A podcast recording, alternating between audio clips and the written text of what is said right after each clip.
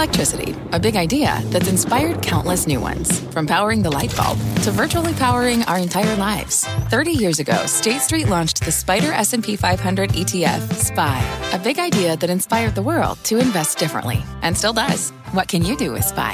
Before investing, consider the fund's investment objectives, risks, charges, and expenses. Visit SSGA.com for a prospectus containing this and other information. Read it carefully before investing. SPY is subject to risks similar to those of stocks. All ETFs are subject to risk, including possible loss of principal. Alps Distributors, Inc. Distributor. I'm Scott Wapner, and you're listening to CNBC's Halftime Report, the podcast, the most profitable hour of the trading day. We record this live weekdays at 12 Eastern. Listen in. Welcome to the Halftime Report. I'm Melissa Lee, and today for Scott Wapner, stocks recouping more than half their losses since the January to June plunge. Can this rally keep going with new fears about China's economic growth? We'll debate that and much more. The next move for your money coming up. Our investment committee today, Carrie Firestone, Steve Weiss, and Joe Terranova. Let's get a check on these markets this hour. Stocks have actually turned positive. The S&P 500 coming off its fourth positive week in a row. Right now, it's higher by just 0.2%. NASDAQ clocking in a 0.4% gain here. Watching the 10-year note stay relatively calm. 2.78% is where we stand right now. What do we make of this rally? I'm not going to go to Weiss. I think we all know where Weiss stands on this. I'll go to Carrie first. Carrie, start us off. Well, Melissa, it's interesting. After four straight weeks higher and the S&P up 17%, NASDAQ up 23%, I think we were all expecting there to be some consolidation and the market to take a break. But the fact that we pushed through from lower to higher right now shows that there are plenty of people out there interested in buying, even after this gain in all of the indices.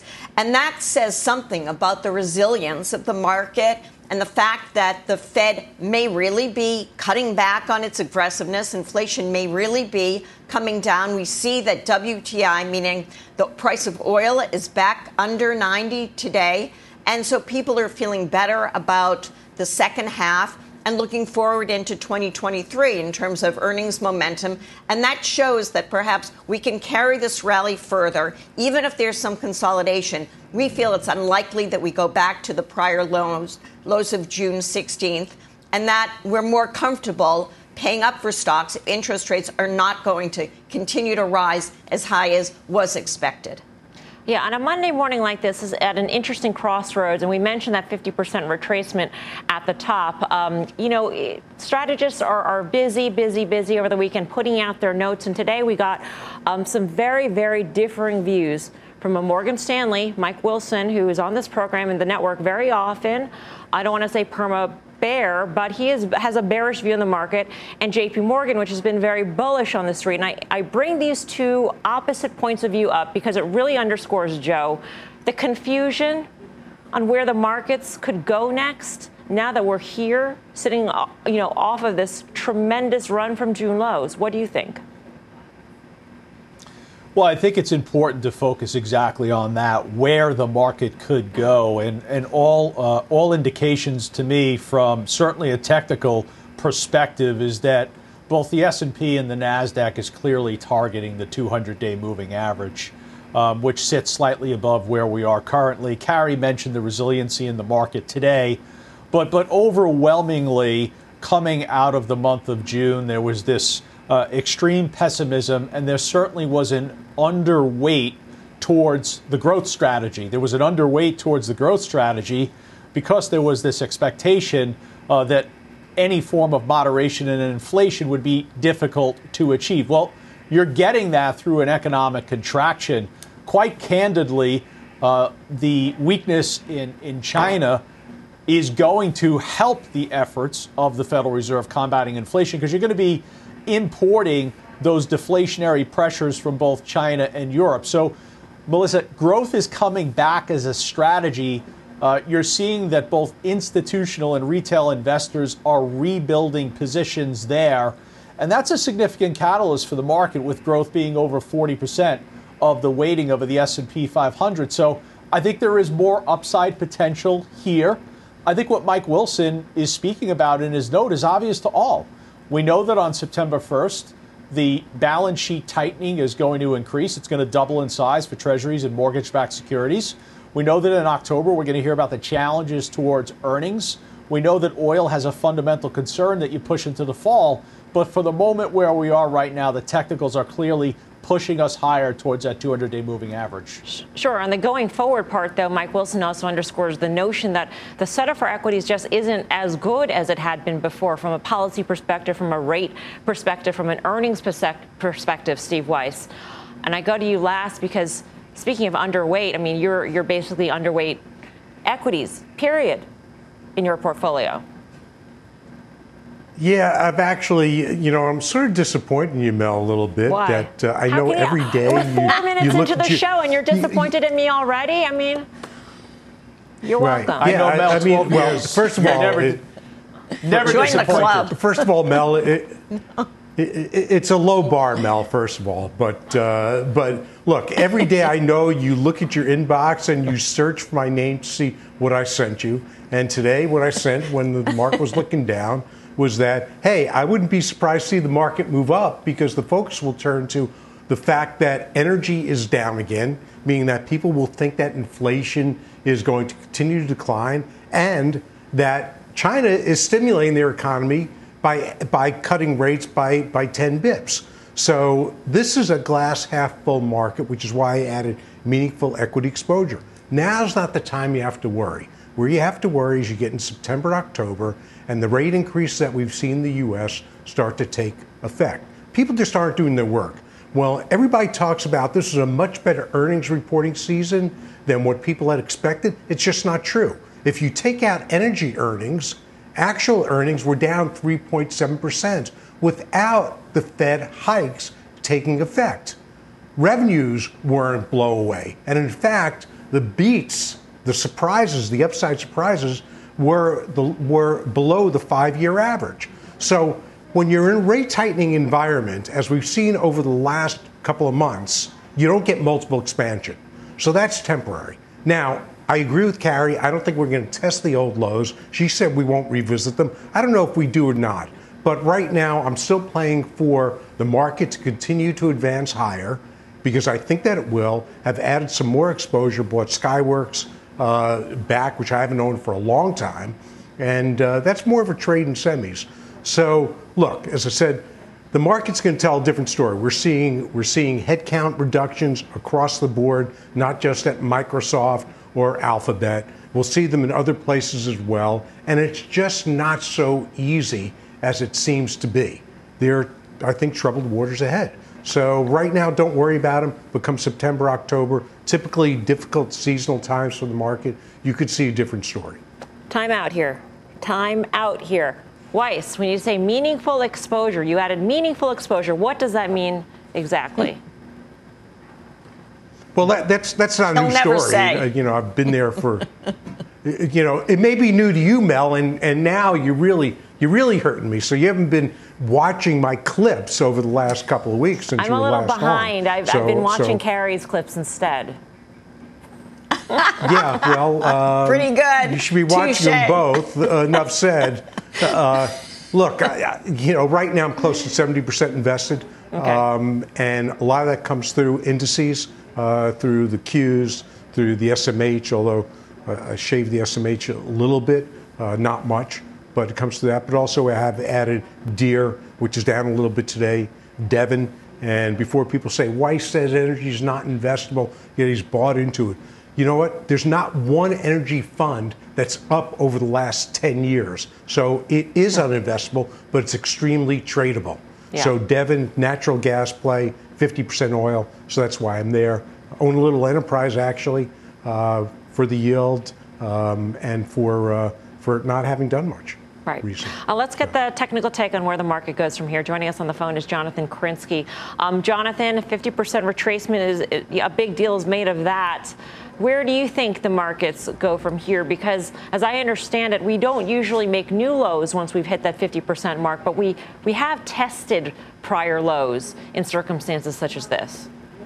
Yeah, I think it was significant that we closed above 42.31 on Friday because, as you mentioned, that is the 50% retracement of the entire bear market decline. And since 1950, we've never seen an S&P 500 have a 20% drawdown, retrace more than 50%, and then make new cycle lows. So I think from a medium or long-term perspective, the odds or history would suggest that those June lows are probably intact. Those probably are the lowest for the cycle. But as you mentioned, three periods that we would note that did see actually meaningful drawdowns pretty soon after that 50% retracement. One was 1974. You went a little bit higher, and then you had about a 14% drawdown. And then 2004 was a very choppy period. You basically went sideways for 8 months with a 8% drawdown throughout that choppy period. And then more recently in December of 2009, when we hit that 50% retracement, you also had about an 8% drawdown. So I think the message here is that from a long-term perspective, we could probably make the case that the lows have been seen, but that does not mean from a tactical or short-term perspective that you want to just flip everything and pile in all in long here, because we've had a pretty good run, and a lot of the indicators we look at are screaming pretty severe overbought conditions. So it would not be surprising to see a bit of a pullback here in the near term. Joe, you got a question? I do, Jonathan. Yeah, good to see you. Joe, sorry. Jonathan, good to see you. So how do you think the non-discretionary rules-based funds are going to factor in here? Because here's what's going to happen. As the market moves higher and you exceed these 200-day moving averages, which in the case of the NASDAQ, you really haven't been above with any degree of sustained momentum since early in January, you're going to see those funds step in and buy the market. Doesn't that lead to further acceleration that leads this recovery into the 60 to 65 recovery range? And how should we think about things then? Yeah, I mean, look, those systematic funds work both ways, as you know, right? So they buy more as things go higher. Conversely, if we were to roll back over, they could become sellers. I would say that, the 200-day moving average isn't the next key level we'd be watching. It's important to note, though, it's declining pretty severely, and typically when you rally into a declining 200-day moving average, the first attempt is usually rejected. Not always, but that's a pretty good assumption. So our sense is, if you get any further strength, you get rejected off that. If it's important to then watch the reaction to that. If we kind of, base out sideways and don't give much back off that first rejection, then to your point, maybe there's more controlled buying as we push and move up that. But our assumption is that's probably not going to happen on the first attempt.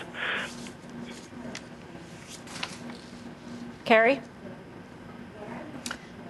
So, Jonathan, what you were framing earlier, which were periods where the market had a strong recovery and then gave some back, I think all of us would be comfortable if the market's up 20% and it went back to the 100-day or gave up 8%, 10% of the 20%, we'd be comfortable living with that.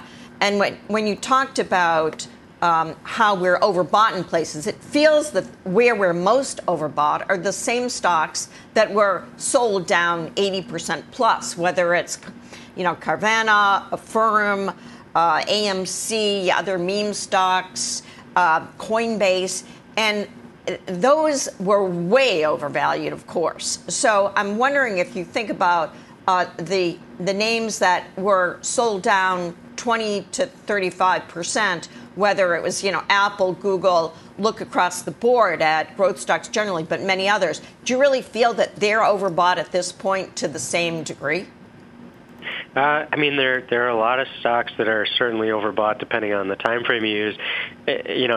What's interesting of late is there's actually been a renewed resurgence in some of the defensive names. So utilities, staples, even REITs are actually getting pretty overbought here as well. So it's really, pretty much across the board, but that's what happens when you have this type of move off the lows. There's, correlations are high, and so there's not as much differentiation. The one area that's not really that overbought are kind of the inflation commodity plays, energy and some materials. So I think that's interesting. We obviously are seeing a big pullback in crude today, but I think in parts of last week you actually saw a bit of kind of resurgence in some of the commodities. So we'll be watching that closely. But I think as far as what areas are overbought, it's pretty broad-based at this point.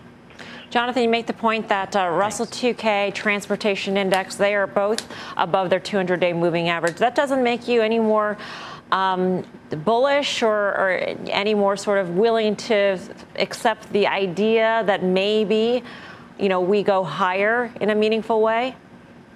Yeah, I mean, look, small caps have been showing some improving relative strength, and we have to remember they peaked in much earlier than the S&P. They peaked, for all intents and purposes, in the spring of 21. They did make a marginal new high in the fall, but so they've been in a bear market for the most part for 18 months. So they can potentially, begin to improve, even if we need to see some pullback or consolidation in the larger caps. But again, I think I think they've been above it for about a day or two, so we'll see how they act in the rest of the week. Joe, you got a quick question? Real quick, I promise. Jonathan, do you think at the very least, worst case scenario, we've presented once again or reinstitute the buy the dip mentality if the market goes down, because that's been missing all year? Yeah, I mean, look, you can see it in the action since July. The reaction to negative news, the reaction to positive news, there's been a clear change in that tone. But again, a lot of that is driven, and you've talked about this as well, by positioning, right? Positioning was clearly one side of the boat towards the end of June. And so I think the action up till now has really just been a positioning story. And I think the rest of the month and into September, will kind of give more of a true picture of, is the market, ready to go back and, challenge where it was at the end of last year? We'd say probably not in the near term. Because now positioning is certainly, I'd say, a bit more neutralized as opposed to offsides at the end of June. All right, Jonathan, great to have you. Thank you. Jonathan Krinsky, BTIG. Positioning into what will be a very key week, we have to mention that we're going to get a more real-time read on the consumer this week from earnings versus the CPI print that we cheered roundly last week, Steve Weiss. So what do you think? Yeah, it's going to be kind of interesting, and the question is, have expectations, pick Target for example, because I own it, been set low enough where they can beat them? Target's had a really nice rally here, so the bet is that the CEO is not going to miss 4 times in a row. So that's the bet I'm making. I haven't decided if I'm going to stay there or not when they report. But look, the consumer, it's unquestionable that the consumer has been put back on their heels. And I'm not talking about people like Carrie and Joe and you, Mel, you above all, of course, but others. They're seeing prices in food are still exorbitantly high. Sure, we've seen some pullback in inflation. Energy prices have come down. But I don't know if they came down in time for the quarter to be reported. So guidance might be a little better than what we're normally thinking, but the quarter's already been baked for a while when inflation was at its peak. So I'd say I'm somewhat cautious on them. There's a big appetite to buy them. I believe that some are clearly ahead of themselves. So so I don't know what it'll be, but the consumer, salaries haven't gone up in line with inflation, and it's gotten pretty expensive for the average person out there. Yeah, we're starting to see, New York manufacturing was just a disaster this morning, Carrie. We also, of course, we're hearing about layoffs in the white-collar area as well. So it may not just be, the lower-income consumer that we have to be concerned about, not that we have to be concerned about wealthy consumers, but in terms of the impact on the overall economy, everyone matters in this economy here. And if we all slow down, then that's not good news for these retailers, Carrie. No, that's definitely true. And, Steve, how's that Lamborghini driving? So I would say that if we think about what the market cares about, which is that we don't have a very, very aggressive Fed and we don't have runaway inflation. That's the overriding concern of the market. Slowing the consumer is critical. Manufacturing, some layoffs, weakness or weaker than expected numbers at retailers, that has to be part of an equation that will end up with lower inflation and interest rates that don't keep going much higher. So you have to have some of the bad to get to the good eventually. And this market is able to look through that. Now, that may not persist. There's a price level at which, you know, people will become uncomfortable with pricing in a weak environment, if not a quasi-recession or a real recession. So it's a fine balance. And no one's expecting these consumer numbers to be very strong on the retail side. But they're probably not going to be as weak as many investors were worried about 3 months ago. All right, let's get more on the economy, the state of the consumer. Bring in senior economics reporter Steve Leisman, who had a very interesting interview today with former Fed Governor Bill Dudley, who says the market is misunderstanding what the Fed is trying to do. And I remember back to the Bloomberg opinion piece that he had, I forgot when, 2 months ago, 2.5 months ago, Steve, when he said the byproduct of what the Fed is trying to do will be higher unemployment, will be asset prices coming down, and the markets right now don't seem to want to believe that.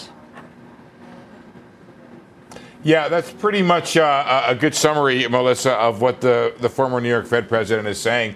He's basically saying two things. The market has the outlook for the Fed wrong, and the Fed has the outlook for the economy wrong. And the extent to which these are related is an interesting question, but let me take them one by one. If you look at the rate outlook, you can see that the market has priced in the Fed cutting rates towards the end of 2023. We've talked about this a lot. It remains in there as a forecast. We've had several Fed officials come on and say, you know what, that's not the case. We're more likely to go up even further than the market has priced in there. You can see like a 360 and change number there for a peak funds rate. Some guys are at 375 to 4. Some are even above 4.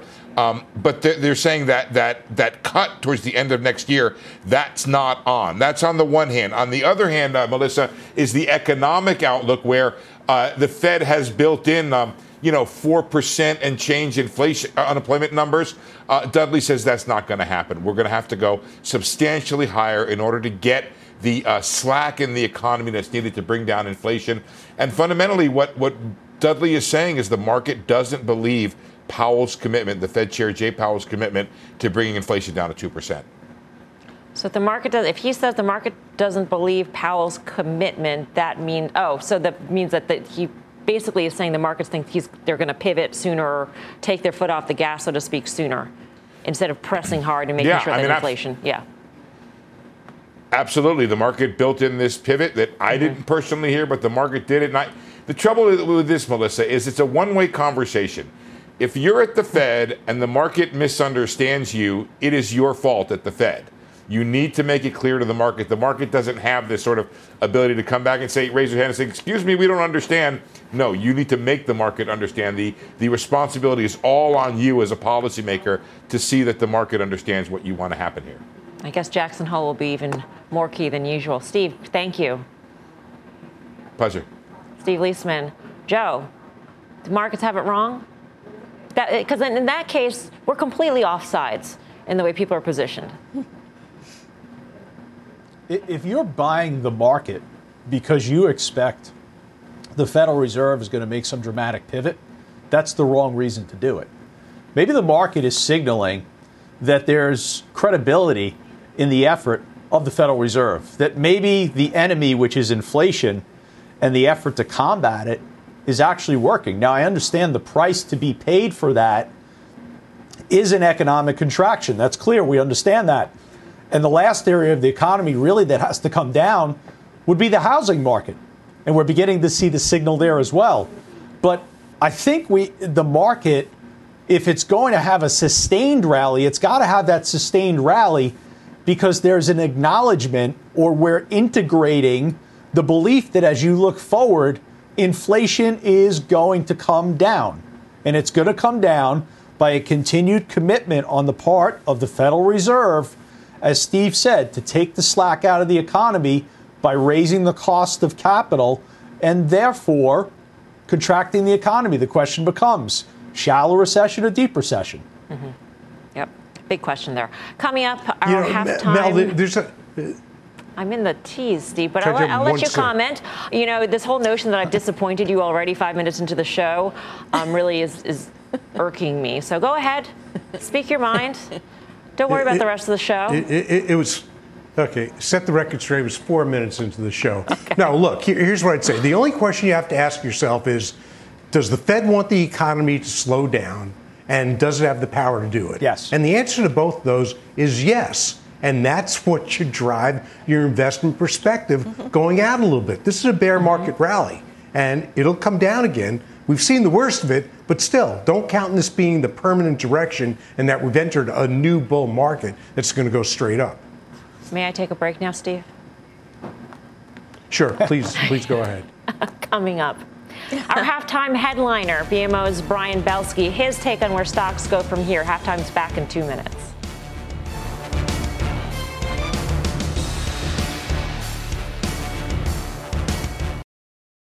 Old Dominion Freight Line was built on keeping promises. With an industry-leading on-time delivery record and low claims rate, we keep promises better than any other LTL freight carrier, because we treat every shipment like it's our most important one, which means we do the little things right so that we can keep our promises and you can keep yours too. That's what drives us. To learn how OD can help your business keep its promises, visit odfl.com. Old Dominion, helping the world keep promises.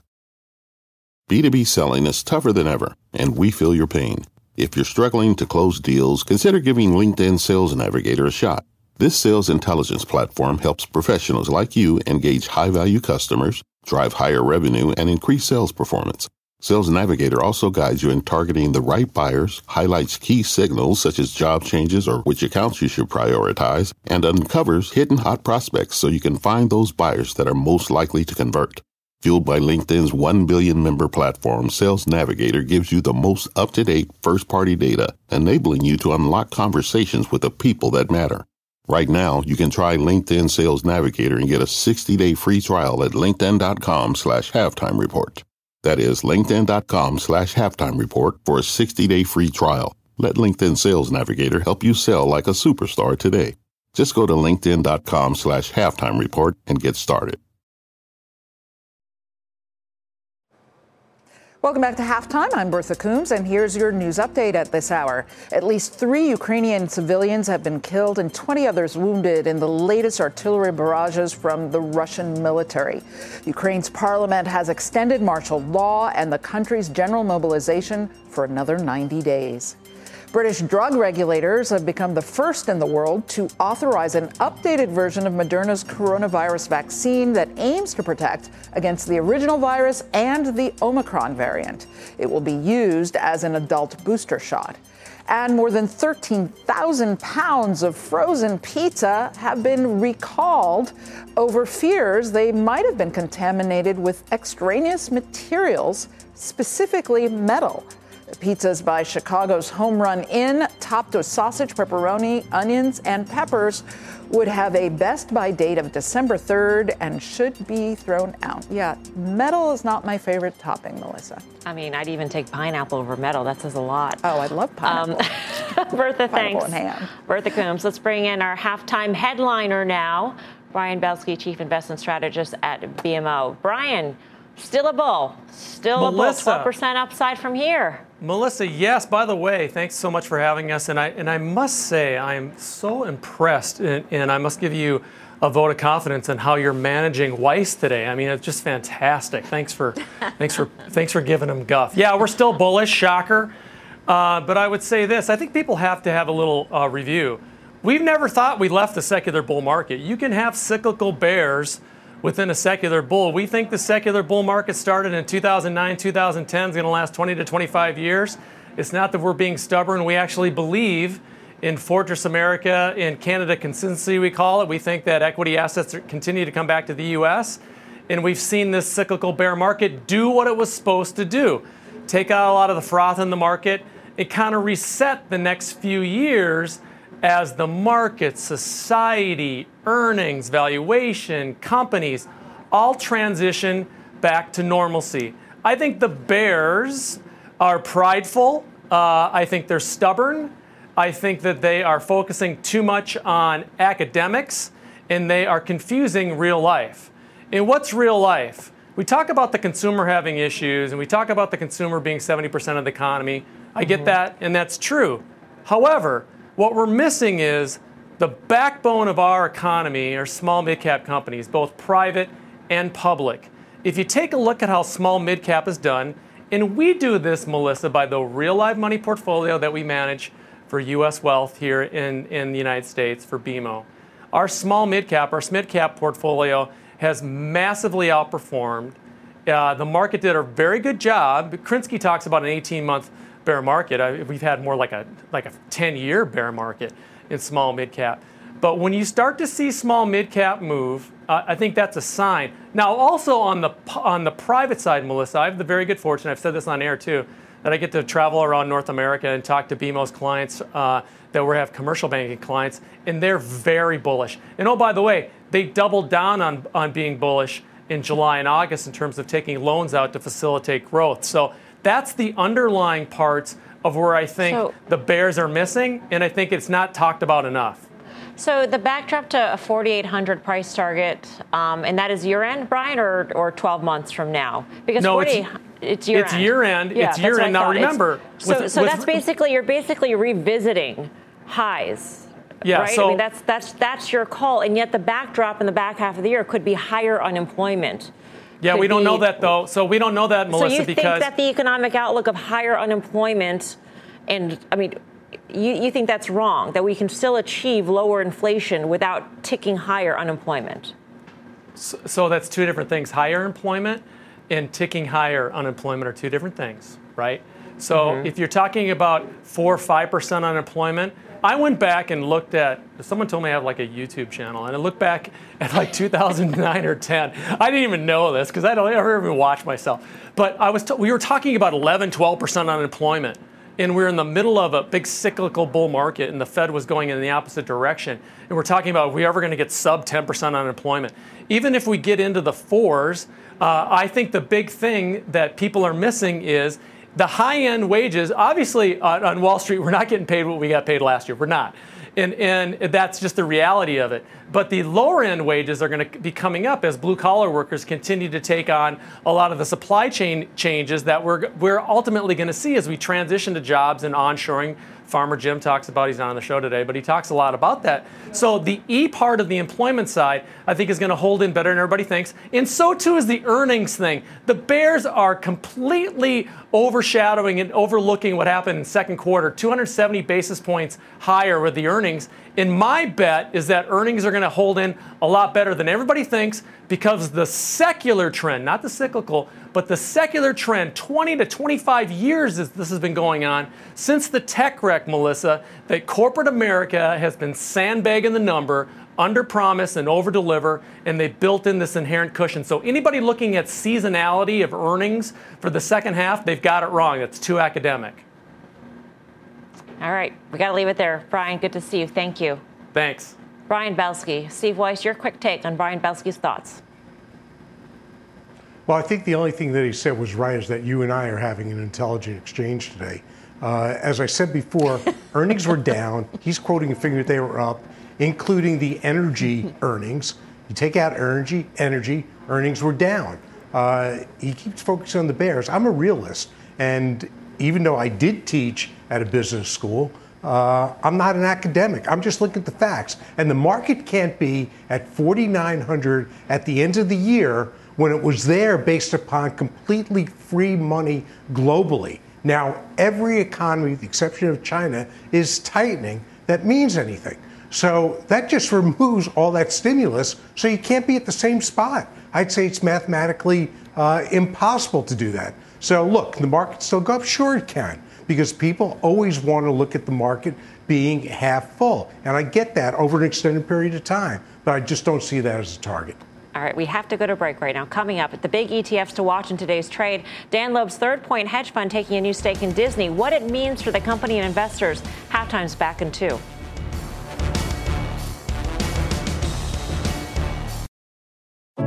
What does it mean to be rich?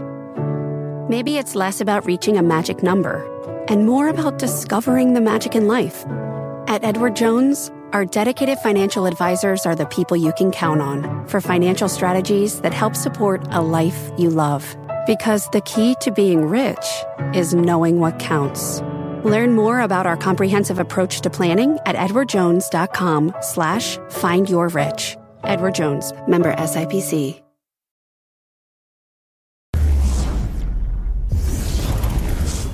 Welcome to the ETF Edge portion of Halftime Report. I'm Bob Pisani. There is a wave of single stock ETFs descending on the marketplace. These aren't your grandmother's ETFs that just invest in passive indexes like the S&P 500. Oh, no. These single stock ETFs allow investors to go both leverage long and to bet short against individual stocks. There's currently single stock ETFs that have just been launched for Tesla, Apple, Coinbase, Nike, Pfizer, PayPal, NVIDIA. More are coming. Tesla in particular has attracted interest. There are now 5 single-stock Tesla ETFs, 5 of them. 4 of these launched just last week. Let's talk to the two men who launched them. Will Ryan's the CEO of Granite Shares. Dave Mazza is the managing director and the head of product at Direct Shine. Both of them joining us now. Dave, I'll start with you. You launched 4 single-stock ETFs last week, 2 for Apple, 2 for Tesla. Your Tesla Daily Bull ETF gets investors 1.5 times Tesla's daily return. So how would you describe the trading action? What's going on? And who are you targeting this product to, considering it resets every day? Yeah, you're absolutely right, Bob. This is really a new wave of innovation in the ETF space. And primarily our Tesla fund, TSLL, has seen significant increase in volume as traders. And these are tools intended to be used by active traders because of their daily reset, who have the ability to make a buy, sell, or hold decision, again, daily, to express views both positively and negatively on individual securities, whether that's Tesla or in our case, Apple. So we're excited about being able to bring this innovation to the ETF space, as the ETF wrapper has significant amount of resiliency, again, but these are tools intended to be used for traders, have the convenience of an ETF, the ability not to have to use margin, for example, to express a leveraged viewpoint, if you will. I'm impressed with the volume. You have to be happy. At least the Tesla product seems to be attracting a lot of trading interest. Yeah, that's correct. So I think, again, Tesla is a name with is very controversial, right? We have folks who are extremely positive on the company, and others maybe not so much. And in this particular example, we offer 1.0 times the performance of the common shares of Tesla on a daily basis, so that traders can express that viewpoint, again, in the convenience of an ETF. Okay. Now, Will, you've just launched Apple, Coinbase, and Tesla single stock ETFs. You know, these leveraged and inverse ETFs have been around for a long time for the indexes, for like the NASDAQ 100. But all of a sudden, single stock ETFs, leveraged and inverse, have descended on us out of nowhere.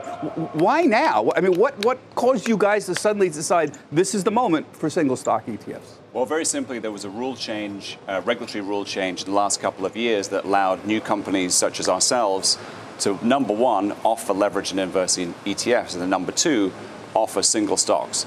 Single underlying leveraged funds have been popular, particularly in the commodity space, you know, with oil, natural gas, etc.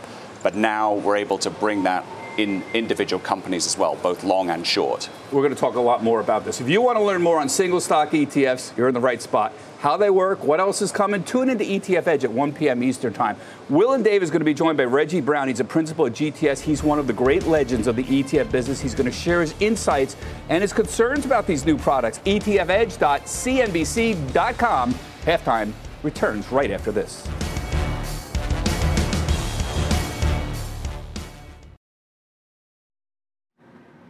Welcome back to Halftime Report. Senior markets commentator Mike Santilli joins us now from the NYSE with his midday word. Mike, it does feel like we're at some sort of pause here ahead of a lot of retail earnings in Fed minutes this week. Certainly would be logical to pause right here, Melissa. 3% up last week, up 17% from the lows in less than a month.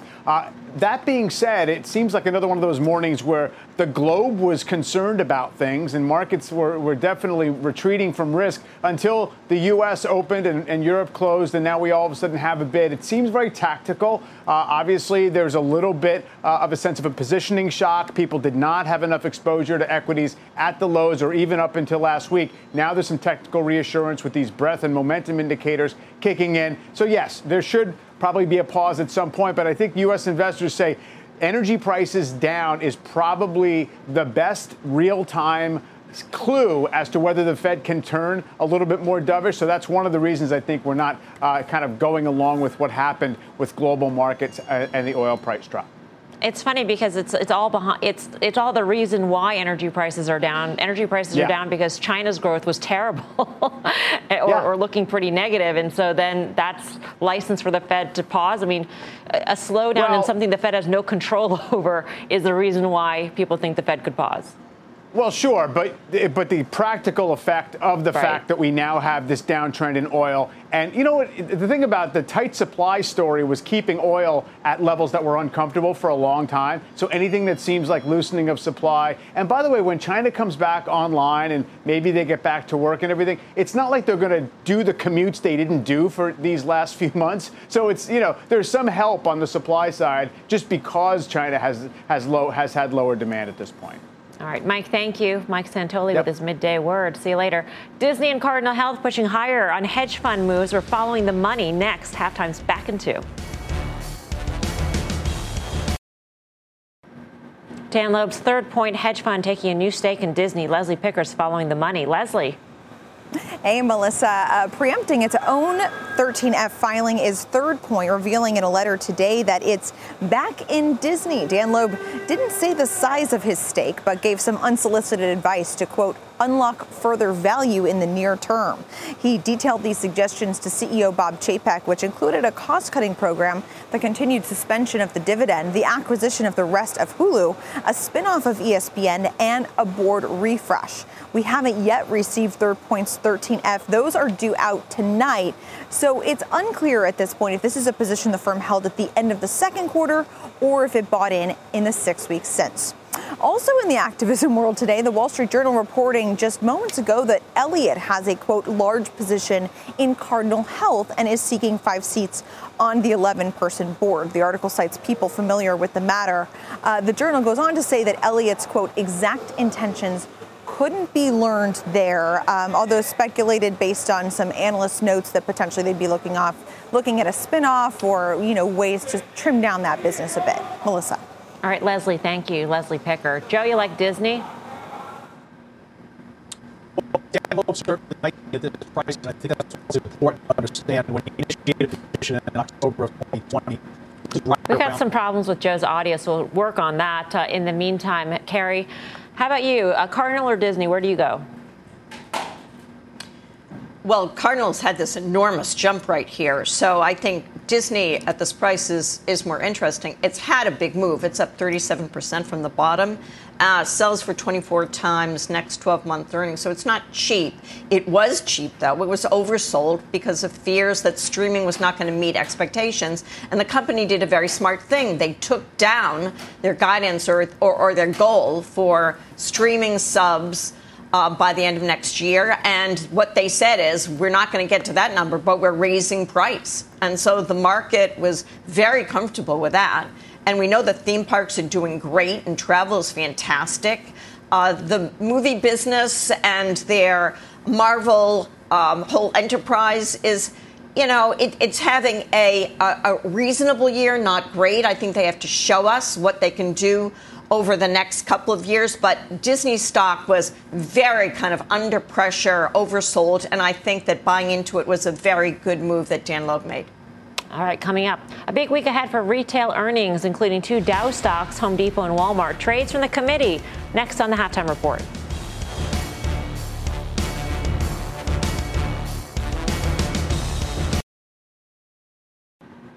Walmart and Home Depot kicking off retail earnings tomorrow morning. Carrie, you own Home Depot, so what do you think? Well, it's going to be interesting because this is obviously a housing-related stock and it's consumer. And we know that there's higher interest rates, but most of Home Depot's business is about maintenance. It's not about new home sales and rebuilding. It's about keeping up the home. And the stock came way down. I mean, it dropped over 30% from its peak. It sells for 18 times earnings now. That's a low multiple relative to history. And so we think even if they don't really knock it out of the park with a great guidance, that the market is going to look forward to what we see as, you know, potentially interest rates having peaked on the 10-year and that the market for maintenance and do-it-yourself is still growing and they're still gaining market share. Yeah, it seems like the Home Depot customer might feel higher rates a little bit more sharply than other customers in retail. Joe, you own the likes of an Amazon or a Lulu. What are you thinking about retail and the guidance that the retailers will give? Well, first of all, I think there's very low expectations for retail. I think from a positioning perspective, that's carried as an underweight as well. And I think that's somewhat understandable, Melissa, given the environment we're in so far. And there's a lag effect to the cost of capital continuing to be raised and the economic contraction. So I would say retail, that's the one industry I'm not particularly excited about. I know the JOTY ETF has exposure to Dollar General and Tractor Supply. And of all the retail companies that are reporting this week, maybe Tapestry is the one name that I would be a buyer of. But I think there's a lot of headwinds and challenges for retail. Why is the CEO of Brian Cornell at Target already talked about, back to school, he expects to be strong, Halloween expects to be strong, and then you roll right into the holiday season. You're optimistic on that. At the same time, you own Dick's, and that seems to be much more in terms of exposed to the discretionary dollar, which there might not be a whole lot of these days. Yeah, I've actually cut that trading position back a little bit, but still there. Look, I'm just hoping these companies that guided last quarter are, set the bar low enough to exceed. I mean, Target, for example, took down numbers major league on inventory, as did Walmart. So you'd like to think that they will underpromise and overdeliver at this point. So that's the hope. And stocks trade really on expectations and on the expectations that management set. So both were cautious last quarter, I think deservedly so.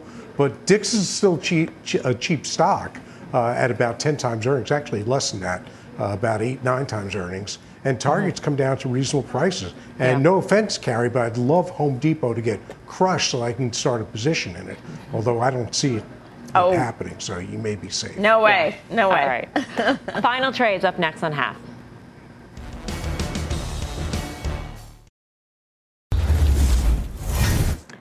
Final trades, Carrie. Fidelity National, 13 times earnings. Bank need to invest in technology. Steve Weiss. I still think the future is very bright for Deer, so I'm saying Deer. All right. Joe Terranova. If you're concerned that the market is overbought, take a look at the healthcare sector. XLV, that's a way to track it. Well, it was a pleasure to be with you today, even Steve Weiss. I'll see you tonight on Fast Money. We'll dig deeper into Dan Loeb's new stake in Disney and the push to spin off ESPN. We'll be joined by former president of advertising for the Fox Network Group, Joe Marchese, 5 p.m. Eastern Time. Meantime, do not go anywhere. The exchange begins right now. You've been listening to CNBC's Halftime Report, the podcast. You can always catch us live weekdays at 12 Eastern, only on CNBC. The spirit of performance defines Acura, and now it's electric. Introducing the all-electric ZDX, Acura's most powerful SUV yet. While what powers their cars may change, the energy that makes Acura never will. Crafted using the same formula that brought them electrified supercars and multiple IMSA championships, the ZDX has track-tested performance that packs an energy all its own. With a premium Bang & Olufsen sound system and up to 313-mile range on a single charge and a Type S variant with an estimated 500 horsepower, the ZDX is everything they said electric could never be. It was built with the driver in mind, just like Acura's been doing since the beginning. We could talk all day, but the only way to experience this electric performance is to drive it yourself. Unlock the energy and order yours at Acura.com.